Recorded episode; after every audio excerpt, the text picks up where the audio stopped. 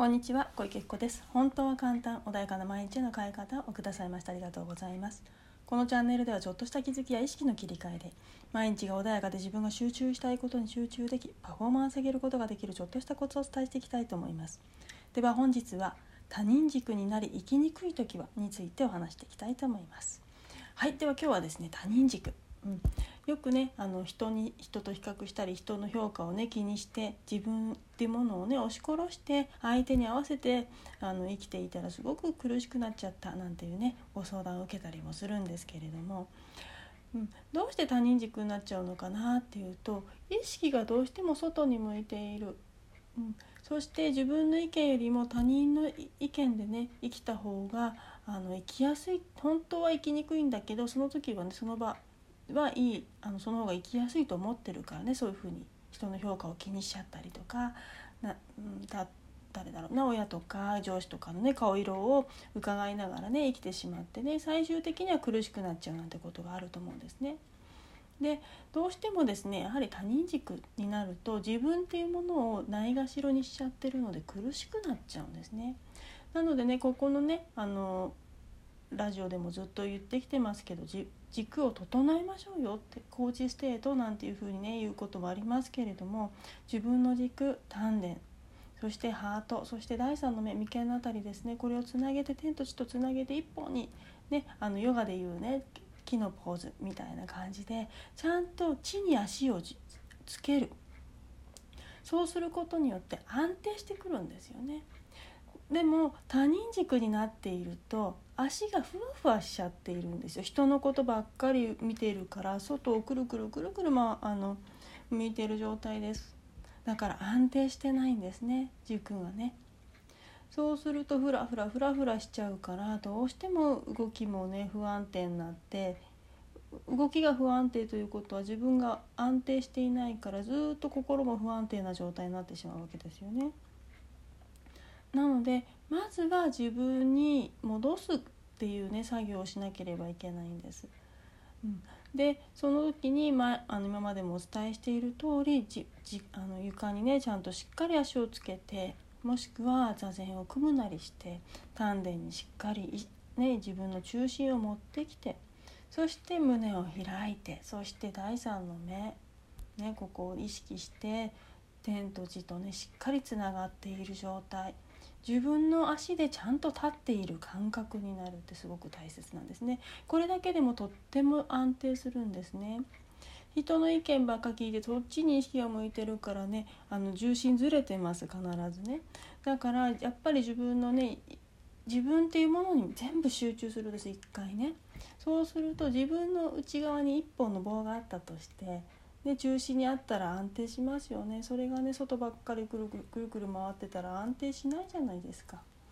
ね、そそんな状態になっているのが他人軸になっている状態なんですそう当然そしたらゆらゆらしているわけだから生きにくいに決まっているんですね。で自分に意識を戻すそして不安な時もね結局はね外向いちゃっている他人軸のように外を不安だからあどうしようどうしようって軸がね足足がねあの床に地についていないような状態になっている。ね、そういう時っていうのはやはり安定しないから心も不安定になります。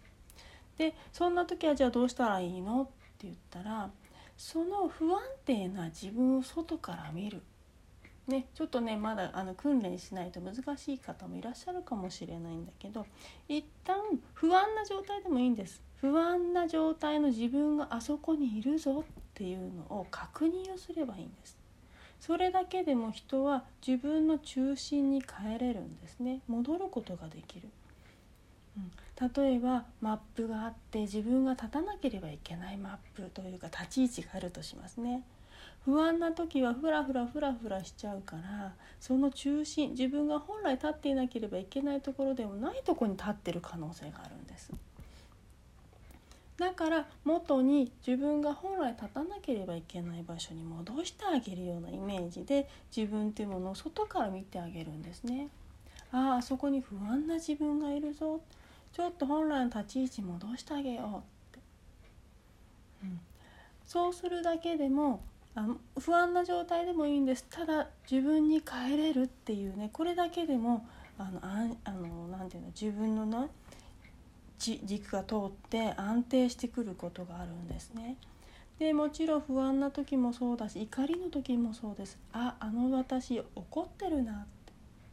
怒っている自分がいる。一回じゃあ自分の中心に戻してあげようっていうのを外から見てで昨日もねお話ししてますけれども外から映像を見るような感じでもいいと思いますね。映画を見てそこに自分がいる。怒ってる自分がいる。不安な自分がいる。それを見てあげる。でその自分をあなたの位置はそこではありませんよそっちですよっていうような形でね映像上でちょっと動かしてみるそんなことをするだけでももうすでに一回自分がねその不安定な自分から外に出ているので俯瞰している状態になるので一歩ねその感情から抜け出ることができるんですね。人が何かねあの不安安定しない時とか生きにくくなっている時っていうのはその感情にどっぷり使っちゃっている時なのでだからその感情から一歩抜け出すということをしてあげるだけでもそのね感情がの全全身でね受けているその感情から抜け出るので楽になるんですよね。人事じゃまでにはね当然いかないけれどもちょっと一歩離れると楽になったりすることありますよね喧嘩のね渦中にいたりすると怖いけど外から見てる分にはそこまでの恐怖ってないですよね。なので自分自身のその恐怖という中に入っちゃってどっぷり使っているのを外からちょっと出よう出てみようっていうのねあの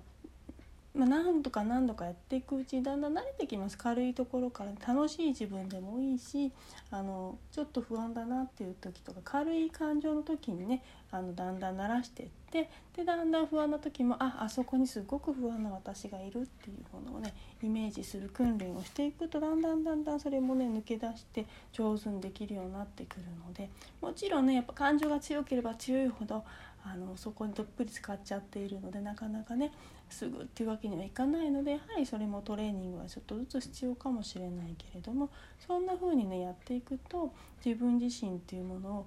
あの過去の自分よりももっともっと安定してぶれにくくなって何か恐怖が起きた時も以前の自分よりも揺らがなくなってきたりします。そうするとねだいぶねあの振れ幅がね狭くなってくるので常に安定している状態っていうのを保ちやすくなってきますね。以前ねあの何か加納姉妹かな？加納姉妹の美香さんがねあの、えーと、インスタかなんかで書いてたのを見たことがあって京子さんっていうのは常にどんな状態トラブルがあろうと海の中にいるような感覚になっているそうなんですね。っていうように彼女はきっと常にリラックスをして自分っていうものを自分の軸でちゃんとしっかり生きてらっしゃるんだと思うんですね。そしてリラックスをする。リラックスっていうのはとっても大切です。なので何かいろんな批判ってね多分あのあやってメディアに出ている方なのですごくいろんなこと言われると思うんですよね。だけれども自分っていうものをしっかりしているからずっと彼女たちはそこで出続けていられるんだと思うんですね。っていうようにね何かが批判が来たとしても自分の軸に帰る。しっかりそこで安定することによって強くなる、ね、ぶれにくくなる。そうすると生きやすくなってくるので是非ねそんな風に自分の軸を戻すっていうねことをされるといいんじゃないかなと。すごくね自分自身がねしっかりして強くなって安定して生きやすくなっていきますので是非ねお試しいただければいいんじゃないかなというふうに思います。はいでは今日はねこれで終わりにしたいと思います。本日もお聴きくださいましてありがとうございました。セッション等もやっております。何がね自分で解決できないことだったりっていうものはやはりね外から見る目線っていうのはね大切ですのでセッション等を受けていただけるとまた違う、ね、視点でお話できますので是非ねご活用ください。本日もありがとうございました。